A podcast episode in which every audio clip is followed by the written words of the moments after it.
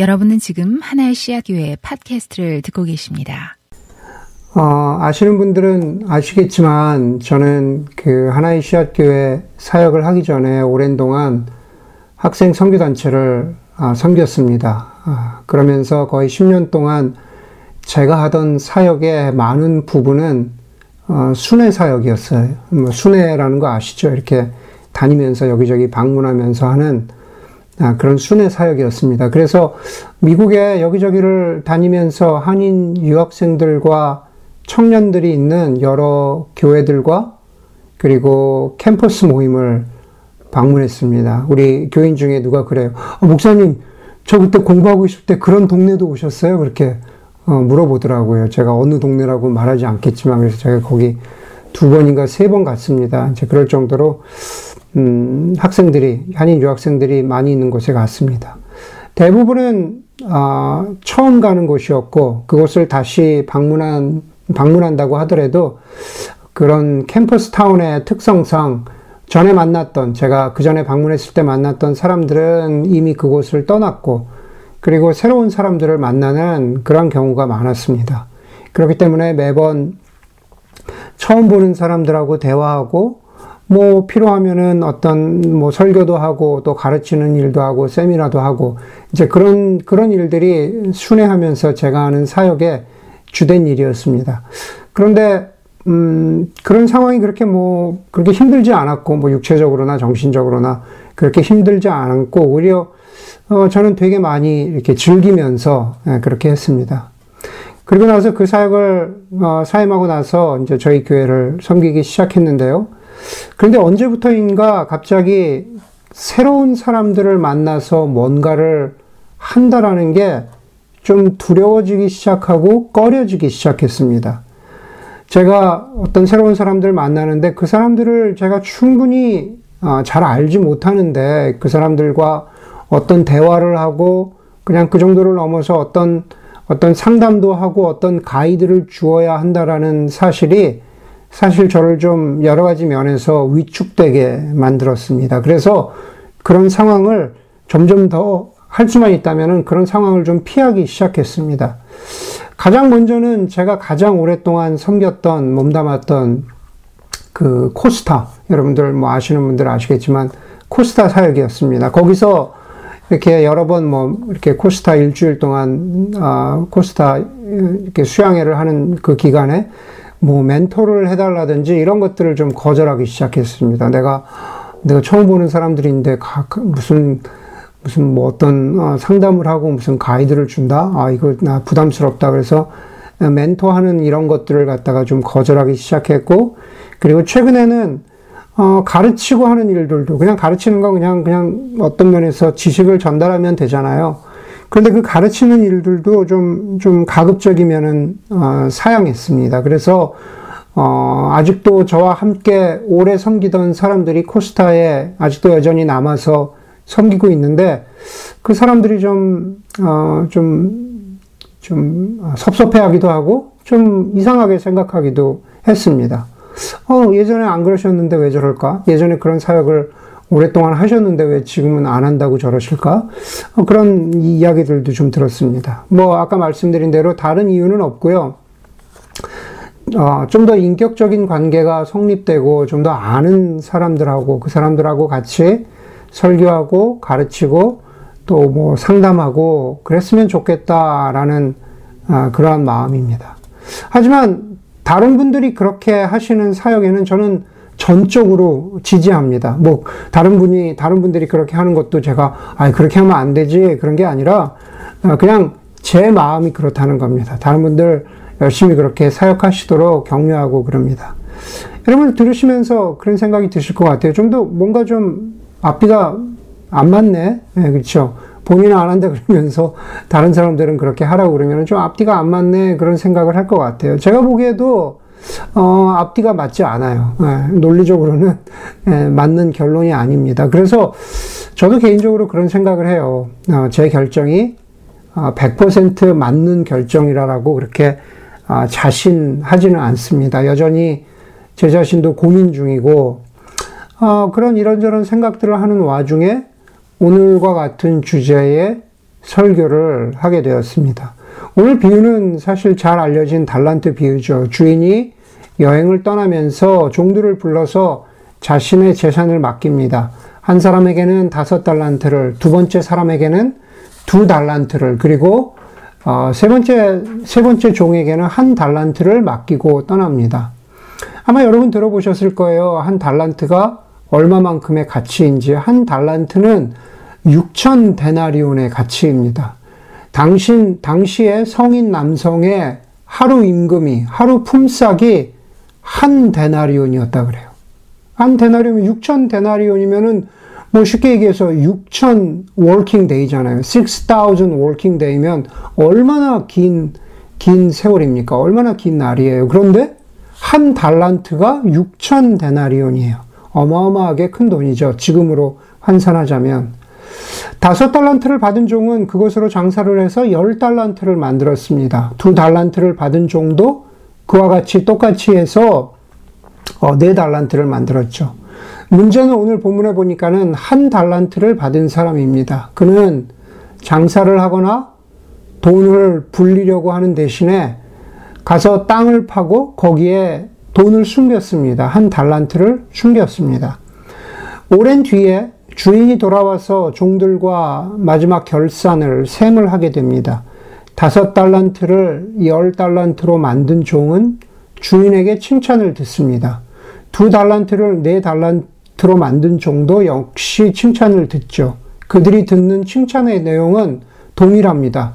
너희들은 참 신실한 종이다. 이제부터 내가 너희에게 더 많은 것을 맡기겠다. 그리고 너희들은 주인과 더불어서 이 기쁨의 잔치에 참여해라. 라는 것이 어, 주인이 칭찬한 내용입니다. 하지만 마지막 한 달란트를 받아서 땅에 숨겼던 종은 주인 앞에서 이렇게 말합니다. 24절에 보면은 그게 핵심이죠.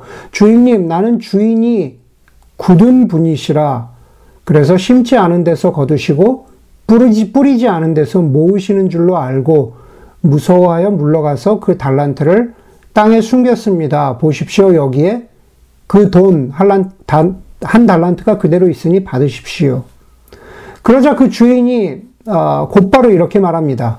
악하고 게으른 종아. 악하고 게으른 종아. 너는 내가 심지 않은 데서 거두고 뿌리지 않은 데서 모으는 줄 알았다. 그렇다면 너는 내 돈을 돈놀이 하는 사람에게 맡겼어야 했다. 그랬더라면 내가 와서 내 돈에 이자를 붙여 받았을 것이다. 그렇게 말합니다. 주인이 그 종을 악하고 게으른 종이라고 부르는데 그 이유는 무엇일까? 예, 오늘 본문 말씀이 비유죠. 왜 그 종을 악하고 게으르다고 이야기할까? 예, 정답을 먼저 드리겠습니다. 그 이유는요, 그 종이, 그 마지막 종이 주인을 오해했기 때문에 그래요.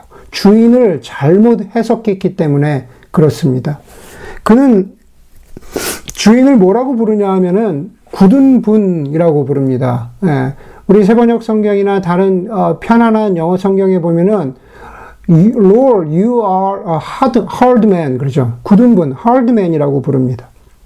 hard man이라는 거 다시 찾아보면은 그것은 tough한 사람, violent한 사람, ruthless한 사람. 다시 말해서, 아, 당신은 굳은 분이다 라고 이야기할 때는 당신은 완고하고 자비가 없는 사람입니다. 라는 뜻입니다. 예, 종이 주인에게 주인님, 저는 당신을 완고하고 자비가 없는 사람으로 그렇게 생각했습니다. 그러면서 어, 그 종이 생각하기를 주인님은 심지 않은 데서 거두고 뿌리지 않은 데서 모으는 그런 그냥 어, 그냥 어, 그런 사람으로 그냥 안 거죠. 그런 사람으로 안 겁니다. 그런데 제가 말씀드렸죠. 그것은 주인에 대한 오해입니다. 정확한 이해가 아닙니다. 여러분 오늘 본문의 비유는 비유의 목적 목적은 바로 어, 뭐냐 하면은 다시 14절로 돌아가면요. 여러분, 비유를 볼 때 처음이 굉장히 중요한데요. 14절에 보면은 이렇게 말하잖아요. 하늘 나라에 대해서, 다시 말해서 하나님 나라에 대해서 예수님이 말씀하시면서 비유를 말씀하시는데, 먼 주인이 먼 곳으로 떠나면서 종들에게 달란트를 맡겼다라는 그러한 비유로 시작하고 있죠. 다시 말해서 오늘 비유는 하나님 나라에 대한 비유인 거죠. 그렇다면 그 주인은 누굽니까? 바로 비유에 등장하는 주인은 예수님을 상징하는 거예요. 저 예수님을 상징하면서 예수님이 먼 나라로 먼 곳으로 떠나시는 것 그런데 다시 돌아오신다고 하잖아요. 예수님이 부활하셔서 승천하셨는데 먼 곳으로 멀리 언제 돌아오실지 모르지만 그러나 예수님이 돌아오시는 겁니다. 예. 다시 언젠가는 이 땅으로 돌아오실 왕과 같으신 주인과 같으신 그분 바로 그 예수님입니다. 그 예수님께서 종들에게 달란트를 맡기시듯이 당신의 제자들에게 교회에게 저와 여러분들에게 달란트를 맡기신 거예요. 사명을 맡기신 겁니다. 하나님 나라를 이루어갈 사명을 맡기신 거죠.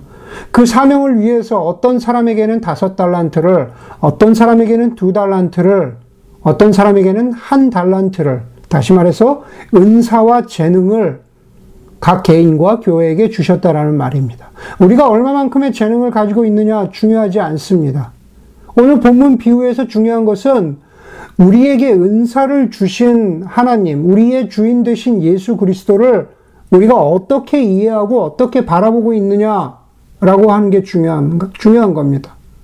여러분 어떻게 예수님을 바라보고 계세요? 혹시 여러분 오늘 본문에 나오는 세 번째에 나오는 사람처럼 하나님을 굳은 분이다라고 그렇게 바라, 바라보고 있지는 않은지. 네. 여러분 오늘 예수님은 오늘 비유를 통해서 우리 각자와 우리 공동체에게도 하나님이 말씀으로 도전하시는 거죠. 너희는 나를 굳은 존재로 보고 있지는 않느냐. 여러분 우리가 어떤 사람을요, 어떤 대상을 오해하잖아요. 오해하면은 사실 그 사람과 뭐 오해란 것이 그 뉘앙스가 그런 것들을 품고 있잖아요. 좋은 뜻이 나는 조, 저 사람을 좋게 오해했어. 그런 경우도 있을 수 있지만 그런 경우는 사실 많이 없잖아요. 되게 오해했다라고 하면은 그 사람을 잘못 이해하고 그 결과로 그 사람과 관계가 멀어지거나 하여간 그 사람이 혹은 누군가가 하려는 일을 어, 마음 기꺼이 이렇게 동참하지 못하잖아요. 그게 바로 우리가 오해했을 때 생기는 결과잖아요. 마찬가지입니다. 우리가, 우리가 예수님을, 우리가 예수님이 우리에게 주신 어떤 달란트의 의미를, 아니, 우리가 예수님을 오해하면, 하나님을 오해하면, 하나님으로부터 멀어지죠.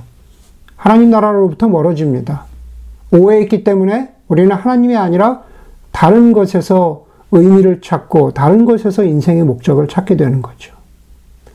여러분, 오늘 설교 주제가 팬데믹 시대 속에 섬김의 영성입니다. 섬김. 그렇죠? 간혹 잘못, 잘못 받아들이면 이 섬김이라는 것을 우리가 조금 좁은 의미에서 받아들일 수 있지 않을까라는 생각을 하게 됩니다. 좁은 의미의 섬김의 영성이라는 것은 무엇이냐면요. 어, 제가 설교문에도 썼지만 그것은 COVID-19이 시작되고 나서 어, 여러분 각자와 또 우리 교회가 해왔던 일입니다. 저는 여러분들이 이 코비드-19 벌써 7, 8개월째, 뭐, 뭐 몇 개, 7개월째 들어가고 있는데, 이 7개월의 상황 가운데 여러분들이 여러분들의 삶의 현장에서 각자에게, 각자가 어떤 섬김을 해왔는지 사실 구체적으로 알지 못합니다. 여러분들이 개인적으로 주변을 어떻게 도왔는지는 뭐 제가 뭐 아는 경우도 있고 모르는 경우도 있어요. 잘, 잘 알지 못해요. 어떤 분들은 보이지 않고 드러나지 않게 주변을 섬긴 분들이 분명히 있을 거라 생각합니다. 너무 귀하고 아름다운 일이죠. 예, 그 자체는 너무 어, 알고 모르고를 떠나서 너무 귀한 일입니다. 그거, 그것에 덧붙여 저희 교회는 아, 여러분들에게, 교회된 여러분들에게 섬김을 요청했고, 여러분들이 열심으로 헌금하기도 하고, 또 여러분들이 주변에 어려운 사람들을 잘 이렇게 소개해 주시고, 그러기도 하면서 우리 교회에게 맡겨진 섬김을 잘 실천하고 수행했다라고 생각합니다. 네, 그런데 그걸 제가 생각하기에는 조금 좁은 의미의 섬김 같습니다. 왜냐하면은, 어, 좁은 의미로 우리가 이 섬김을 해석하면은요, 그냥 이 기간 동안에 세상이 모두 힘드니까, 사람들이 모두 힘드니까, 우리가 이 기간 동안에 특별히 해야 하는 섬김으로, 어, 우리가 해석할 수도 있고요. 두 번째로는, 아, 이 정도면은 우리가 충분히 했지. 어떤 퀀티티, 양으로 우리가 해석할 수도 있다는 그런 말입니다. 이 정도면은 우리가 할 수 있는 그러한, 어, 우리 교회가 할 수 있는 아, 맥시멈을 한 것 같다. 우리가 그렇게 생각할 수도 있다라는 겁니다. 그런데 그런 좁은 의미에서 우리가 벗어났으면 좋겠다라는 것은 섬김의 영성이라는 것은 우리가 생각하는 것보다 훨씬 더 크고 훨씬 더 지속적이고 넓어, 넓고 깊어야 한다라는 그러한 뜻입니다. 여러분 지금 우리가 맞닥뜨리고 있는 이 팬데믹은 그저 우리의 인생이 정말 한낮 바람에 나는 겨와 같다. 너무나 깨지기 쉽다. 우리 인생이 너무 불확실하다, 불확실하다 라는 것을 보여주는 그러한 사건에 불과하죠. 우리가 의지하고 신뢰했던 것들이 얼마나 나약하고 일시적인가라는 것을 깨닫게 해주는 사건이 바로 이 팬데믹입니다.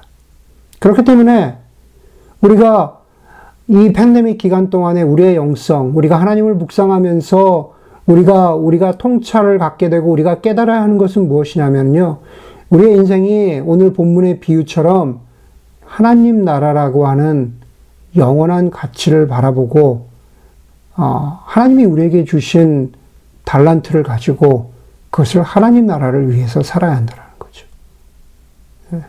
그게 바로 우리가 섬김의 영성을 통해서 깨달아야 하는 점입니다. 누군가 그랬다고 말하잖아요. 예수님 달랑 12명의 제자들 더 확장해 봐야 몇 명의 더 신실한 여자 제자들을 어, 남겨놓고 예수님 죽으셨다. 십자가에 죽으셨다. 만약에 그 적은 숫자의 예수님의 제자들이 실패한다면 하나의 나라를 성취해 나가는 일에 그 제자들이 실패한다면 대안은 뭡니까? 라고 어떤 사람이 물어봤다잖아요. 그 질문을 받은 이가 이렇게 대답했답니다. 네, 맞는 지적입니다.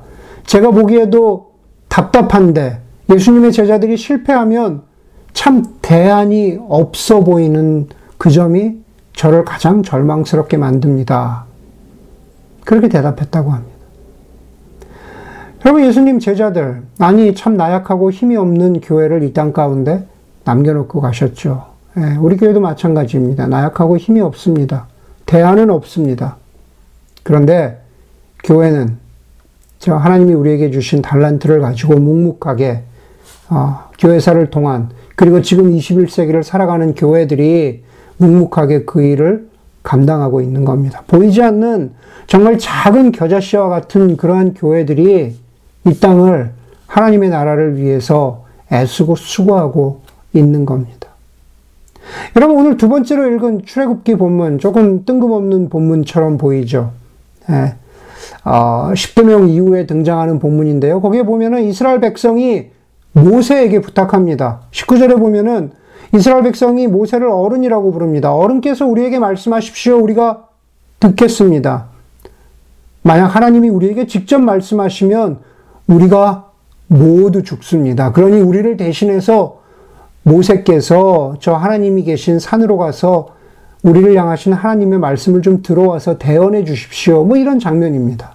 그러자 21절에 보니까 특별히 제가 강조하고 싶은 구절이 21절인데요. 21절에 보니까 백성은 멀리 떨어져서 있고 모세는 하나님이 계시는 먹구름이 있는 곳으로 가까이 갔다. 시내산에 먹구름이 꽉 낀 거겠죠. 그런, 그런, 거, 그런, 그런 거겠죠. 그렇죠? 먹구름이 계신 곳으로 가까이 갔다. 개혁개정 성경에는요, 예전 우리가 어릴 때부터 들어온 표현으로 되어 있어요. 거기 뭐냐면, 모세는 하나님이 계신 흑암으로 가까이 갔다. 저 먹구름이건 흑암이건 간에, 에, 그곳은 되게 어두운 곳입니다. 그런데 하나님이 그곳에 계신다고 합니다. 하나님이 계신 흑암 속으로 모세가 걸어갔다라고 말합니다. 모세가 있는 흑암 속으로 하나님이 오신 것이 아니라 하나님이 계신 먹구름 속으로 하나님이 계신 흑암 속으로 모세가 들어갑니다. 여러분 이 출애굽기의 말씀을 기억하면서 우리 어, 신약 복음서를 한번 생각해 보세요. 예수님이 우리 이 땅에 성육신에서 오셨다고 우리 말하잖아요. 예, 뭐 특별히 요한복음 예, 하나님 예수님이 이 땅 가운데 오셨는데 예수님이 오신 이 땅은 밝은 곳, 환한 곳, 소망이 넘치는, 넘치는 곳입니까? 아니죠. 이 땅은요, 예수님이 오신 이 땅은 악으로 덮인 곳, 상징적으로 이야기하면 어두운 곳, 흑암으로 가득한 이 땅에 예수님이 인간으로 오셨습니다. 예수님이 십자가에 달려 돌아가시던 마지막 복음서의 마지막 장면을 한번 생각해 보세요. 거기 보면은 예수님이 돌아가시려 했을 때 낮 12시부터 어둠이 온 땅을 덮어서 오후 3시까지 계속되었다라고 마태복음 말하고 있거든요. 흑암 속에 계신 예수님은 흑암 속으로 누구를 부르십니까? 모세를 부르고 우리를 부르십니다. 낮이었는데도 불구하고 어둠이 가득한 하늘 아래서 십자가 아래서 죽으시던 예수님은 당신의 제자들을 예수님 곁으로 어둠 곁으로 흑암 곁으로 부르시고 당신 곁에 제자들이 있기를 바라시지만 제자들 어떻게 합니까? 제자들 다 어둠 속에 있는 것이 무서워서 도망갑니다. 여러분, 우리 스스로 우리가 물어봐야 합니다. 한번 저 여러분, 이 어둠과 아, 흑암으로 가득한 이 세상 가운데에서 지금 우리는 어디에 있는가? 저와 여러분들, 우리 어디에 있는가? 그것이 바로 섬김의 영성을 말하는 저와 여러분들이 함께 대답해야 하는 질문입니다. 여전히 우리는 밝음 가운데, 여전히 우리는 나는 괜찮다, 나는 안전하다 라고 하면서 어둠 가운데로, 세상 가운데로 들어가기를 주저하고 있지는 않은가. 시편 137편에 보면은요, 시편 기자가, 137편을 노래하는 시편 기자가 어, 포로로 잡혀간 바빌론 강가에 앉아서 시온을 생각하면서 예루살렘이죠. 예루살렘을 생각하면서 울었다고 그렇게 말합니다. 그 시편의 기자가 바벨론 강가에서 울고 있는데 그 예루, 이스라엘 사람들을 포로로 잡아온 바벨론 사람들이 이스라엘 사람들에게 너희들 예전에서 예루살렘에 불렀던 그 노래 있지? 그거 한번 불러봐. 라고 이렇게 요청합니다. 요구합니다. 그랬더니만 137편 4절에 시편 기자가 슬픔 속에서 포로 가운데 있으니까 슬픔이잖아요. 슬픔 속에서 이렇게 말해요. 우리가 어찌 이방 땅에서 우리가 어찌 어, 바벨론 땅에서 주님의 노래를 부를 수 있겠느냐? 부르지 않겠다는 말이잖아요. 억압, 억압과 강요 속에서는 그 노래를 부를 수 없다는 탄식을 시편 기자가 하고 있습니다. 그런데 여러분, 거꾸로 이야기하면 억압과 강요는 아니지만 바벨론에 있는 것 같은 저와 여러분들, 이방 땅을 살아가고 있는 영적으로 우리 이방 땅에 살아가고 있잖아요.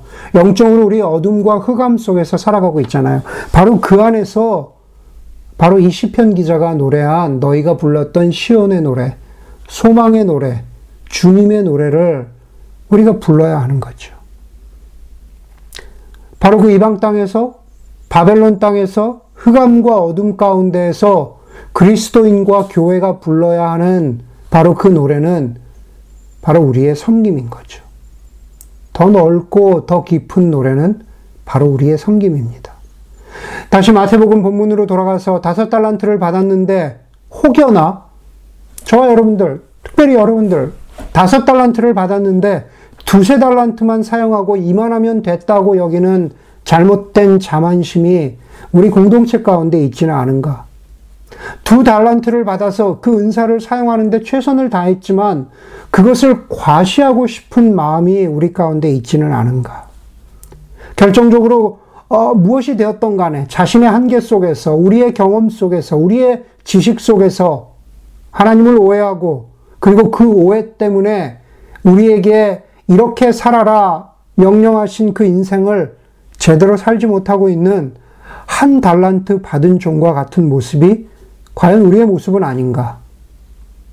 예, 우리가 돌아보아야 하는 거죠. 여러분, 당연히 우리는 한 달란트 받은 종의 모습에서 그렇게 살지 말아야 하는 교훈을 얻어야 하지만, 동시에 제가 다섯 달란트, 두 달란트 받은 종이 가질 수 있는 왜곡되고 제약된 모습도 우리가 조심해야 합니다. 그게 우리 인간의 실존이기 때문에 그렇습니다. 그렇기 때문에 그 섬김과 반드시 짝을 이루어야 하는 것이 겸손과 자기 부인입니다. 겸손과 자기 부인입니다. 오늘, 오늘 본문의 비유를 보면은요, 이 세 사람의 종 모두가 대면하는 사람은 주인입니다. 주인뿐이 없어요. 주인과 대면하고 주인과만 이야기합니다. 그것은 우리가 쉽게 지나칠 수 있지만 기억하는, 기억해야만 하는 교훈을 담고 있는데요. 그건 뭐냐 하면은 다름 아니라 우리의 주인께만 우리의 일을 말해야 한다라는 겁니다. 예수 그리스도께만 우리의 한 일, 우리가 섬긴 일, 우리의 성취한 일들을 예수 그리스도께만 말하고 그것이 우리 공동체 안에서만 나누어져야 한다라는 겁니다. 여러분, 제가 자주 인용하는 보네포 목사님의 글 가운데 이런 문장이 있습니다. 목회자는 하나님 앞에서나 사람 앞에서 자기가 섬기는 회중에 대해서 불평하라고 세워진 존재가 아닙니다. 그렇습니다. 불평은 목회자가 해야 할 일이 아닌 것 같습니다. 그런데 불평과 꼭 짝을 이루어서 등장하는 게 있습니다. 제가 보기엔 자랑이에요. 하나님, 제가 이것도 했습니다. 하나님, 제가 저것도 했습니다. 그렇게 자랑하고 싶은 게 목회자의 마음이거든요. 근데 저만 그럴까요? 아니요.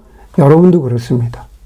하나님, 제가 이것도 섬겼습니다. 하나님, 제가 저것도 섬겼습니다. 하나님께만 말하면 좋은데 누군가 알아주기를 바라는 것이 그것이 사람의 마음입니다. 어, 제가 요즘에 이렇게 보면은요, 어, 솔직히 이런 목회자들이 있어요. 제가 이렇게 저렇게 섬겼더니, 어, 나의 진가를 알아보고 큰 교회에서 저한테 청빙이 오고 그러는데, 제가 그것도 거절했습니다. 라고 하는, 어, 그럼, 그렇게 말하는 목사가 있더라고요.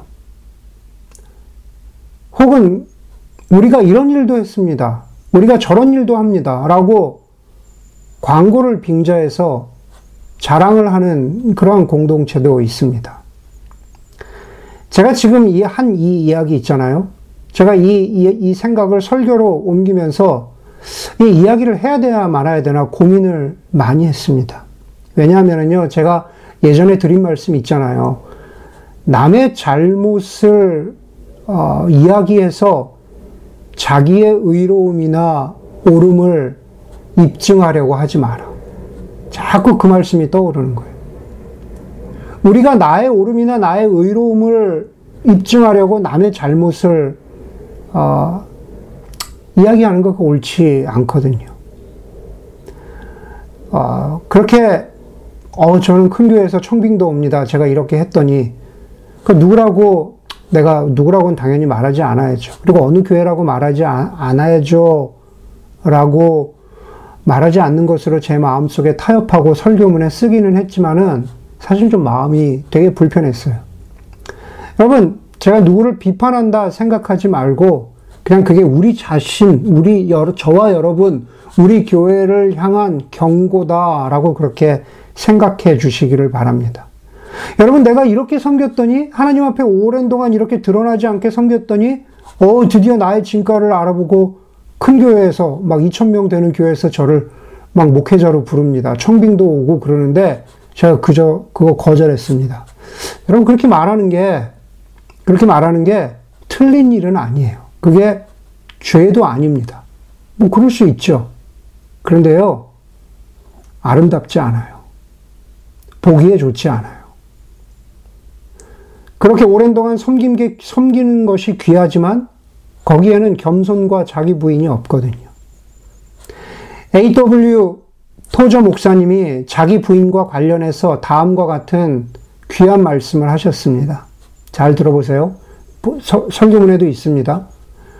성경에서 위대한 것으로 인정된 두 가지가, 확실히 인정된 두 가지가 있는데, 정말 위대하다. 하나는 절대적이고 만들어지지 않은 위대함인데 그것은 하나님께만 속한 것이 속한 것입니다. 하나님의 성품, 하나님의 능력 그것은 절대적이고 누가 만들어진 창조된 위대함이 아닙니다. 하나님의 위대함이죠. 그리고 또 다른 확실한 위대함은 상대적이고 유한한 위대함인데 그것은 순종과 자기 부인을 통해서 할 수만 있다면 가능한 대로 하나님의 형상을 닮아가려고 애쓰는 사람들의 위대함입니다. 우리가 위대하다고 드러나는 것은 순종과 자기 부인, 순종과 자기 부인을 통해서 하나님이 저와 여러분들을 너희 참 대단하다. 그렇게 인정해 주신다고, 위대하다고 해 주신다고 그렇게 말씀하신다고 A.W. 토저 목사님이 말씀하셨어요. 여러분, 이 문장 두고두고 기억하고 묵상하기 바랍니다. 상대적이고 유한하지만, 그러나 그럼에도 불구하고 하나님이 기억해 주시는 위대함, 그것은 순종과 자기 부인의 위대함입니다. 그것이 바로 섬김과 짝을 이루어서 우리 삶에서 드러날 때, 그럴 때 정말 우리가 하나님 나라를 살아가고 있다라고 말하는 거죠. 이만하면 됐다라고 하는 좁은 섬김이 아니라 어둠의 세상에서 흑암의 세상에서 빛과 소금으로 살아가는 섬김의 인생. 그 인생을 추구하고 우리에게 주신 달란트를 묵히지 말고 세월을 아끼고 열매를 맺는 인생을 살기를 원합니다. 제가 하나님을 오해하지 않고 어떤 삶을 살았던 제 주신 달란트로 최선을 다해서 살아가는 그러한 나의 섬김이 자기 부인과 겸손의 옷을 입어서 드러나지 않게 해주십시오. 그렇게 기도할 수 있기를 바랍니다. 설교를 준비하면서 제 자신을 돌아보았습니다. 설교 초기에 시작에 제 얘기를 드렸잖아요. 저는 어쩌면은 제 자신은 고작 한 달란트 아니면은 뭐 반의 반 달란트 정도밖에 없는 그런 사람일지 모르겠습니다. 그런데 설교를 하고 있는 제 자신도 그렇게 생각했던 제 자신도 하나님의 뜻을 오해하고 게으르고 무익하게 살고 있는 그러한 종이 아닌가라는 생각을 제 자신에게 대입해 보고 묵상해 보았습니다. 저도 제 자신에 대해서 좀 더 고민하고 기도하고 하나님이 나에게 주신 달란트를 어떻게 살아가는 게 가장 의미 있고, 의미 있고 값어치 있는 인생인가 제가 좀 더 고민해 보겠습니다. 생각나면 여러분들이 예, 물어봐 주세요. 목사님, 그 묵상의 결론은 어떻게 됐습니까? 한번 물어봐 주세요. 그러나 여러분도 저와 같이 여러분에게 주신 달란트를 어, 어떻게 가지고 살아갈 것인가, 섬김으로 살아갈 것인가 생각해 보는 아, 그러한 그러한 우리 우리 교회가 되기를 주의 이름으로 간절히 소원합니다. 우리 함께 아, 말씀을 기억하면서 기도하도록 하겠습니다.